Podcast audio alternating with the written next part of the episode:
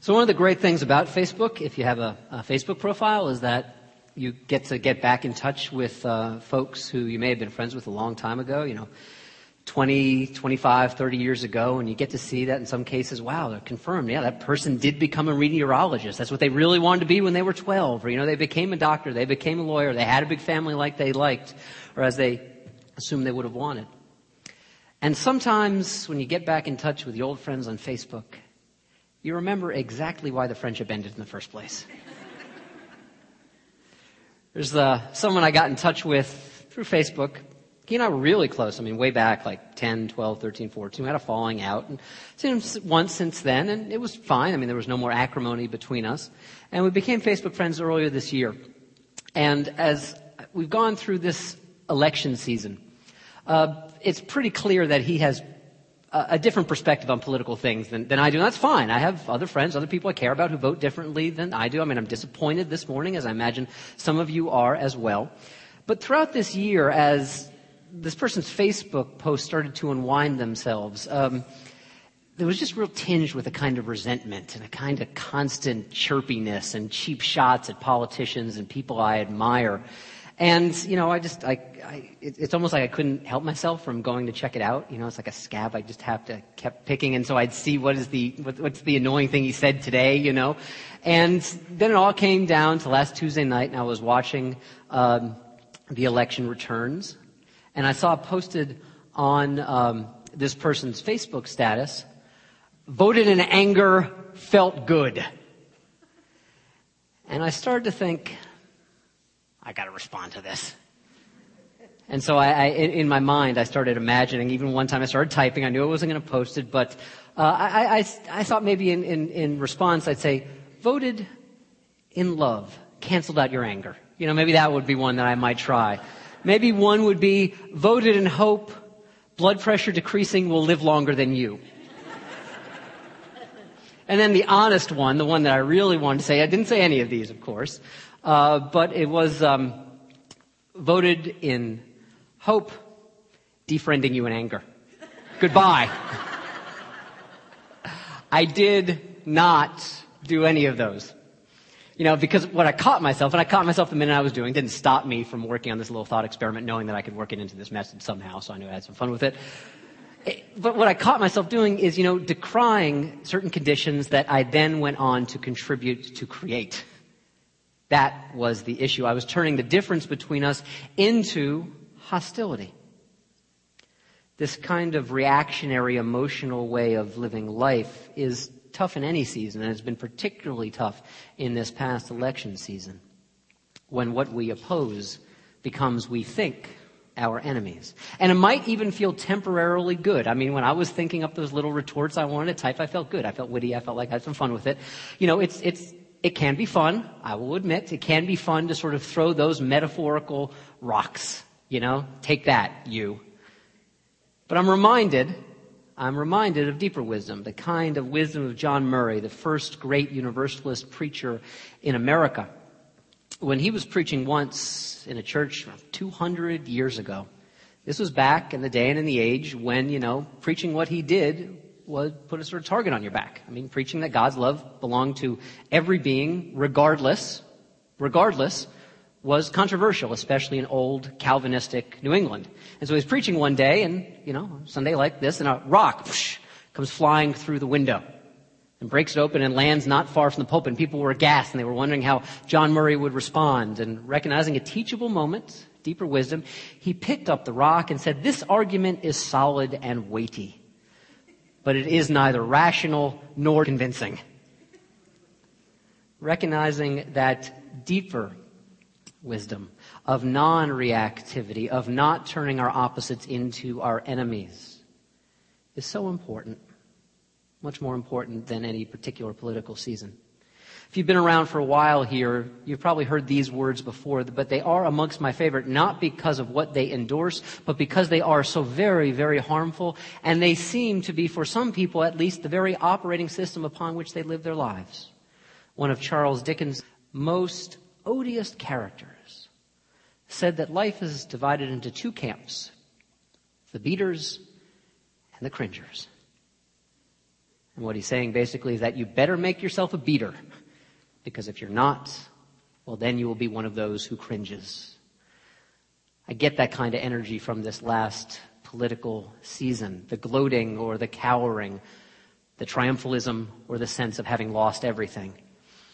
And it's not just that something that costs individuals and relationships or is a false reading of reality. It also costs us in our political lives because it means that in an ultimate sense, neither parties really take responsibilities for their own choices. I love that Mike Kinsley, some of you might know, his politics are similar to my own. But what he said this past week struck me as absolutely correct. That one party was offering us these last few months fat-free chocolate cake. And the other was offering us diet ice cream. All sweet, no substance. It's only the other guy that's the one that's going to do the harm or the damage.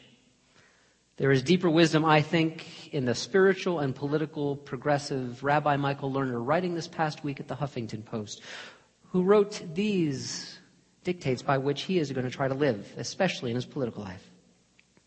He wrote, Do not demean those who disagree. Act as though every person, no matter what their politics, is created in the image of God or deserves fundamental respect and only challenge their ideas and policies without attributing bad motives to them. What Rabbi Lerner is encouraging us to do, and I am going to try to put into practice in my own life, is to recognize that ultimate spark of an infinite source, an infinite value within each and every life. What we talk about here today and continuing the, this message series on a path with heart. Jack Kornfield's great guide through the promises and the perils of the spiritual life is about embracing opposites. And while it's particularly on point with this election season just come to a close, I mean, I'm the one who planned it this way, that I would be preaching this message right after the election came to an end. It is about so much more and so very important, much more than any political season. Embracing opposites, learning to do so is for me and I think for many of us, the most challenging aspects of growing in this life, of walking a spiritually mature path. Jack Kornfield, in talking about and in modeling what he means by embracing opposites and how it leads into and is an expression of spiritual maturity, tells a story in the book. He tells a story about someone with whom he has worked over the years. Someone who, in her family of origin, was abused physically. And as her first steps into the spiritual life, she understandably, justly, absolutely made the center of her spiritual practice her own healing. Recognizing that whatever was done to her body and her psyche, it could not obliterate, it did not obliterate that which was within her and continued to be within her that had innate value, worth, and dignity as she continued throughout the years of her practice and of her healing, she found that it took her to want to be a counselor to other people who had been abused, men and women who struggled as she had struggled with the sense of something being taken from them because they were the victims of violence, helping them to restore that wholeness that is a part in each and every one of our lives. And then a deeper step this woman took, the most challenging in many ways. She felt called in her counseling to work with people, mostly men, although not all, who were perpetrators themselves. She went in at first to these jails, these prisons, the places where these people worked on their counseling. And at first she said she was very, very clear who was right and who was wrong, who were the victims and who were the monsters. As some years evolved in this practice of working with the perpetrators, she found something else out. She found that she still absolutely opposed injustice and opposed cruelty.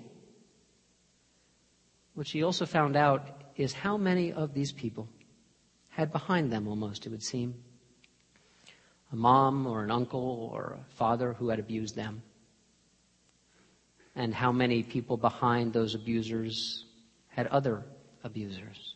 She didn't fall into this particular woman in this story what the Buddhists call wonderfully idiot compassion.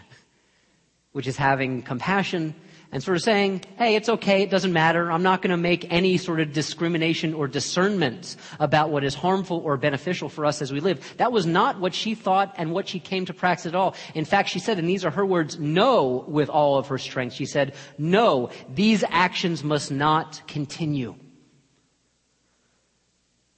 But what she also saw is that behind these beaters were a whole bunch of cringers people who themselves had been deeply injured by others. She grew her own healed hearts enough to even embrace them in compassion. It didn't change her commitment. Not at all. It deepened it.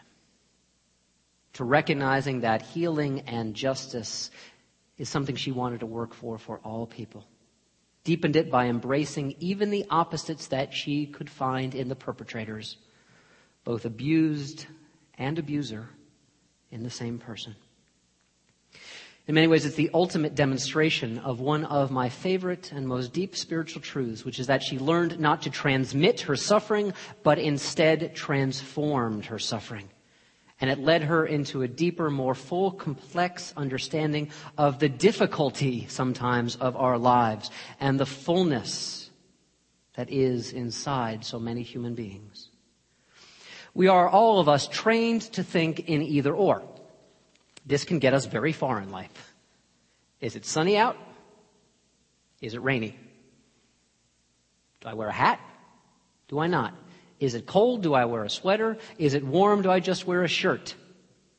Am I happy? Am I sad? There's a reason for those judgments.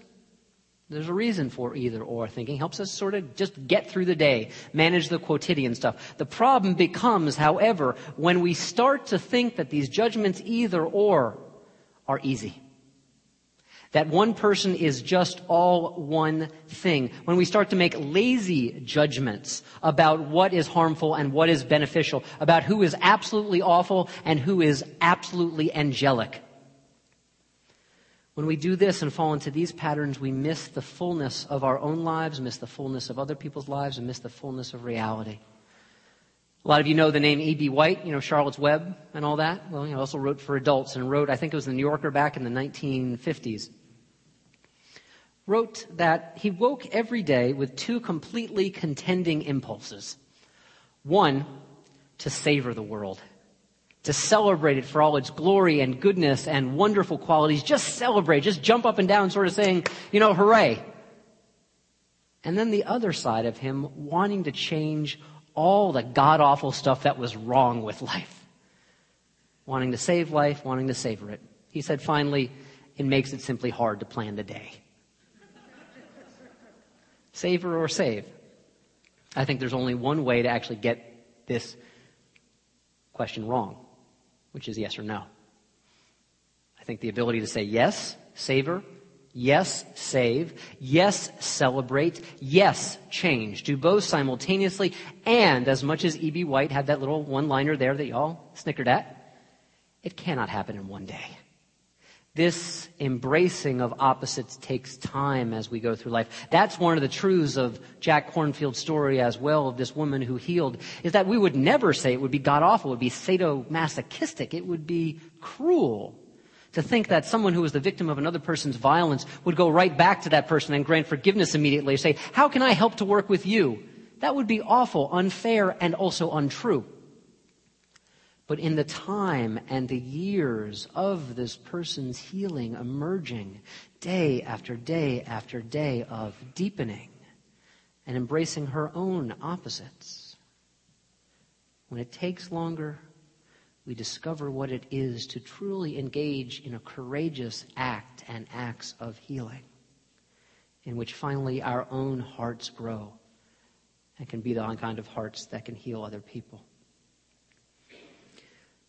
This past year, I read a series in the Inquirer, and I just want to give a little plug here for, uh, for you know, the old going by the way the dinosaur paper that arrives on your front stoop. If my wife was not a journalist, I think I'd be the only person I know my age who still had that paper arrive there. You know, that's just evolution. That's all right. News will adapt and change. But as someone whose wife is in television news, They're not going to do this story. They're not going to do this story that I'm going to talk about because it's not short, it's not brief, it's not simple, and by the way, it has absolutely nothing to do with that yuck thing called advocacy journalism.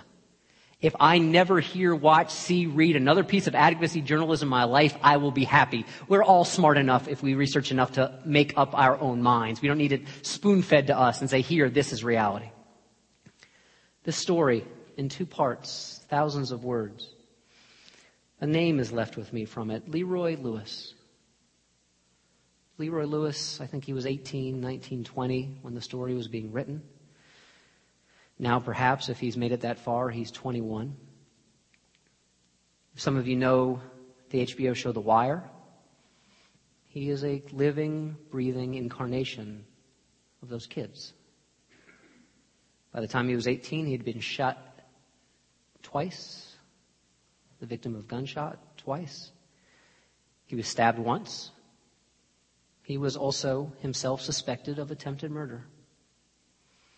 After one of those times they put him in the hospital, it was assumed he was schizophrenic because he was hearing voices and pacing. It turns out he did not have schizophrenia. He had what many people who live on and off battlefields had. He had post traumatic stress disorder just by growing up in inner city Philadelphia. In the midst of the story, we see him, this tough young man, this aimless young man, talking to his mom on the phone, calling her mommy. Yes, mommy, I will try to. Yes, mommy, I will. Yes, mommy, I love you. We see his hope when he gets at first what he thinks is an interview at Walmart, and then see his anger and his frustration when he cannot get a call back. I saw in Leroy Lewis's life so many opposites coming together. And by the way, Leroy Lewis, ain't no one talking about him this past election season. We might think from our political dialogue that there are two classes of people in America right now the struggling middle class and the super, super rich. I didn't hear the poor get one mention whatsoever. Perhaps because it's just too complex and doesn't have easy answers, just as Leroy Lewis's life does not have an easy answer. In his life, only, I think, if those opposites are embraced by him and the people who care about him, although they are few, might his life finally be transformed. And it's the, true for us as well. I think of people like Geoffrey Canada. Do you know his name, Geoffrey Canada? The Harlem Children's Zone. He exists for thousands of Leroy Lewises. Recognizing that there is not one simple answer to help people, pull people out of a cycle of dysfunction and disease and suffering. Geoffrey Canada says it is about schooling and mentoring and during school hours and after school hours and those summer hours when so many of us had so many things to do like I did when I was growing up. Well, the Leroy Lewises of the world don't. To learn to treat and to see the whole in all of its complexity is to engage in the deepest and also most difficult kind of healing. It is to recognize within ourselves as well sometimes our desire to see things as either or. It is to recognize the absolute value of what Einstein says when he said that the opposite of a small truth is a falsehood. The opposite of a great big truth is another great big truth, both existing at the same time. It's like one of my favorite lines from Jesus' Gospels. It's a healing story, and I don't take this story literally. I think it is about a deeper spiritual healing or a healing of a mindset in which a father whose son has been ill has been cured, and his first thing that he says is, blurting it out, I believe, help me, I don't believe. Simultaneously, both It's kind of like a koan, a Zen riddle. There is no logical answer. I believe, I don't believe simultaneously. It's got to be one or the other. But that's where it's more than just the physical healing. It's more about healing that worldview that says we either have to be one thing absolutely or we have to be another thing absolutely. And that, in transcending those false choices, we might actually come to see something like this image up here. You can either say they're fighting each other, which I don't think they are, or they are simply inexorably joined together in a balance. This is what embracing opposites can be and can do in our lives. This is what Kornfield says in his chapter. As our spiritual practice matures, we learn to allow the opposites of our practice, the need for a teacher, and our need to take responsibility for ourselves, the transcendent, unbelievable states of consciousness, and the necessity to be present in a real, personal, intimate way, the power of karma, how our actions are conditioned by what has come before us, and the capacity for our full human freedom and responsibility. We allow these opposites to be part of the dance of our spirit, to hold it all with ease and humor, to be at peace with all of it. This healing of this either or thinking is so deep and so true. It is the core of spiritually mature work. And what I think of when I think of this challenge, I think of something actually from long ago and far away in my life. I think of something I think I associated with Disney in the 1970s. Remember, I'm not going to try and sing it. He's got the whole world in his hands. Remember that? Now, I do not believe this as an actual thing. I don't have this image of God, the divine, sitting there holding the world in the divine hands and everything's just going to be okay. No, what I see in there is a metaphor.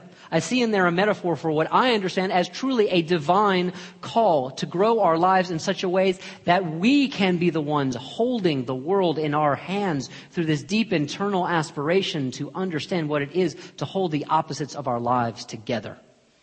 This is not moonbeams and it's not puppy dogs. This is the kind of work and the kind of story that Jack Kornfield shared about that woman in her healing. And by the way, embracing opposites, I think, is entirely intentional language. He doesn't say figuring out opposites, figuring out how to manage opposites in terms of good polarity management within our lives so that we can be fully balanced and fully integrated. That's not what he says. Embracing opposites. Stretch your arms out really wide. Please, all of you together. Stretch your arms out really, really wide if you would. And you're going to hit someone in the face probably. Just say, excuse me, I'm sorry. We grant forgiveness to each other here. It's cool and bring your arms in and just embrace yourself. Seriously. Embrace. Now, if you're so called, I encourage you and ask permission first if you don't know the person. Turn to your next door neighbor and embrace them. Embrace. A hug is not good polarity management. A hug is an expression of care and love and devotion. And it is something we do, not just outside of ourselves, it is something we embrace within our very, very being. For those of you who are doing our 30 days of gratitude practice online, if you're not, check in there. You can take it at any moment. Part of where our practice is heading, a little later on, it takes a while to get there, is into those moments in our lives when we have experienced deep gratitude and also suffered tremendously. Not in that masochistic way of sort of saying to the universe, thank you, sir, may I have another. Not in that masochistic way of saying, I have suffered, I have struggled because I've been bad, because I deserve punishment, because it's the only way I can learn and grow. It's not like that. It is that deep capacity of the soul that embraces opposites that says, this has happened to me and that has happened to me. I don't get to be the choice. I don't get to be the author all the time. This is the truth of my life. It is here and I have grown through it and from it and I know a deeper gratitude even because of it. Says William Blake, the great romantic poet, said, Joy and woe are woven fine, a clothing for the soul divine. I think it was first, I think it was the poet Rilke, but I became familiar with it first, to be honest, through Tom Waits. When he says, If I let go of my devils, well, my angels, they may scatter too. learning to embrace these opposites is learning to recognize that we can have gratitude for the whole of our lives learning to say, this is true, and that is true, and that is true, and that is true, so that we can live as true people. I started with a Facebook story. I'm going to end with one. A number of weeks ago, a number of my colleagues and friends started putting up little notices over the space of a few days for the Reverend Mary Harrington. Excuse me one second. I didn't know Mary personally. She was older than me by about 15 years. We never had any schooling or anything like that together. Mary had, for the last 18 months, a diagnosis of ALS. You all know what ALS is? Lou Gehrig's disease. You know, it is one of the cruelest ways to die because as our body withers and as first we cannot walk and then sometimes we cannot talk or even move or breathe, our brain maintains its capacity to be fully conscious of the ways in which our body is decaying and we are trapped within it. Mary died the week before Halloween, and so many of my colleagues posted their feelings and their thoughts, their blessings, their gratitude for having known her. In the last year that she was here on this earth, Mary lived that time incredibly intentionally. I know this because once people started putting up all those notices, I checked out her blog. It's called duckdreams.blogspot.com. She went to die where she could most fully live in a tidal marsh, in a house off a tidal marsh in rural Maine, where I think the Penobscot and the Squad are, I don't know, if you're from Maine, you can tell me how I'm wrong later. Where these two rivers come together and form this beautiful, beautiful place of nature. I mean, I read, as I was reading through her past old posts, I saw, you know, what we can really see when we unite the opposites in our life and not just bemoan our fate or decry what is happening to us. She had this one amazing, beautiful post in which she talks about that in looking on the marsh, she has seen that brown is not brown anymore. I mean, for so many of us, brown. Ugh. One day she looked out there and saw five colors of brown. Camouflage, she called it, and caramel, and tan and a rich deep hue, and one other I can't remember. And the week before Halloween, Mary put up her final post, simply and beautifully and truthfully called Loose Ends. Her first words in it are this Nothing ever really ends. I see this in the marsh, where things certainly change, but they do not stop. And then further on in her final post, her salutation, her benediction to life, she knows that her life is ending and that she is leaving her life in the middle of so many aspirations and projects that she loved. Her desire to be the best minister that she could, her desire to be the best wife that she could, and to be the best daughter, and to be the best parent, and that these things are ending for her. And yet, what brings her peace and solace is that marsh where things change but they don't end. And where the ducks taking flight perhaps invite her to take flight as well. And these are her final words. My hope is that I too will sail off on such a gentle, peaceful current as my friends, the geese, and the ducks do leaving behind whatever loose ends my little ducky toes did not have the time to complete. But knowing that my people will come with me in my heart. I don't think there's any logical way to square that circle. Everything ends, this life ends, and yet nothing ever really ends. Those words held together, embracing the opposites at the most extreme and perhaps the ultimate form of life. Perhaps a great logician could pick apart what she was saying, but I would just ask that logician to leave. Because I think the answer to that is even more poetry. It is Whitman. Do I contradict myself? Yes. I contradict myself. I am large. I contain multitudes. We all contain multitudes, multitudes of opposites and contrarian impulses and conundrums that we'll never quite be able to figure out but for this way.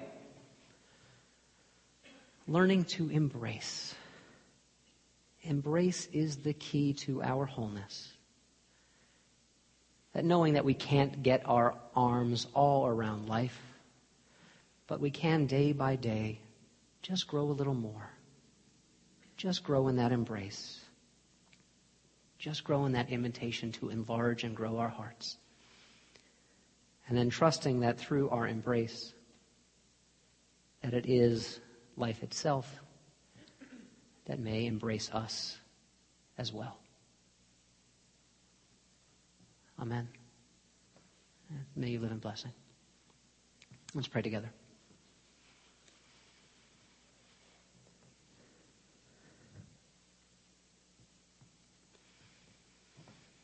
God, Spirit's life itself,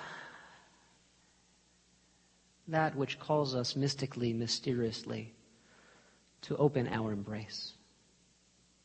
Our lives are not a puzzle to be solved and somehow to be completed.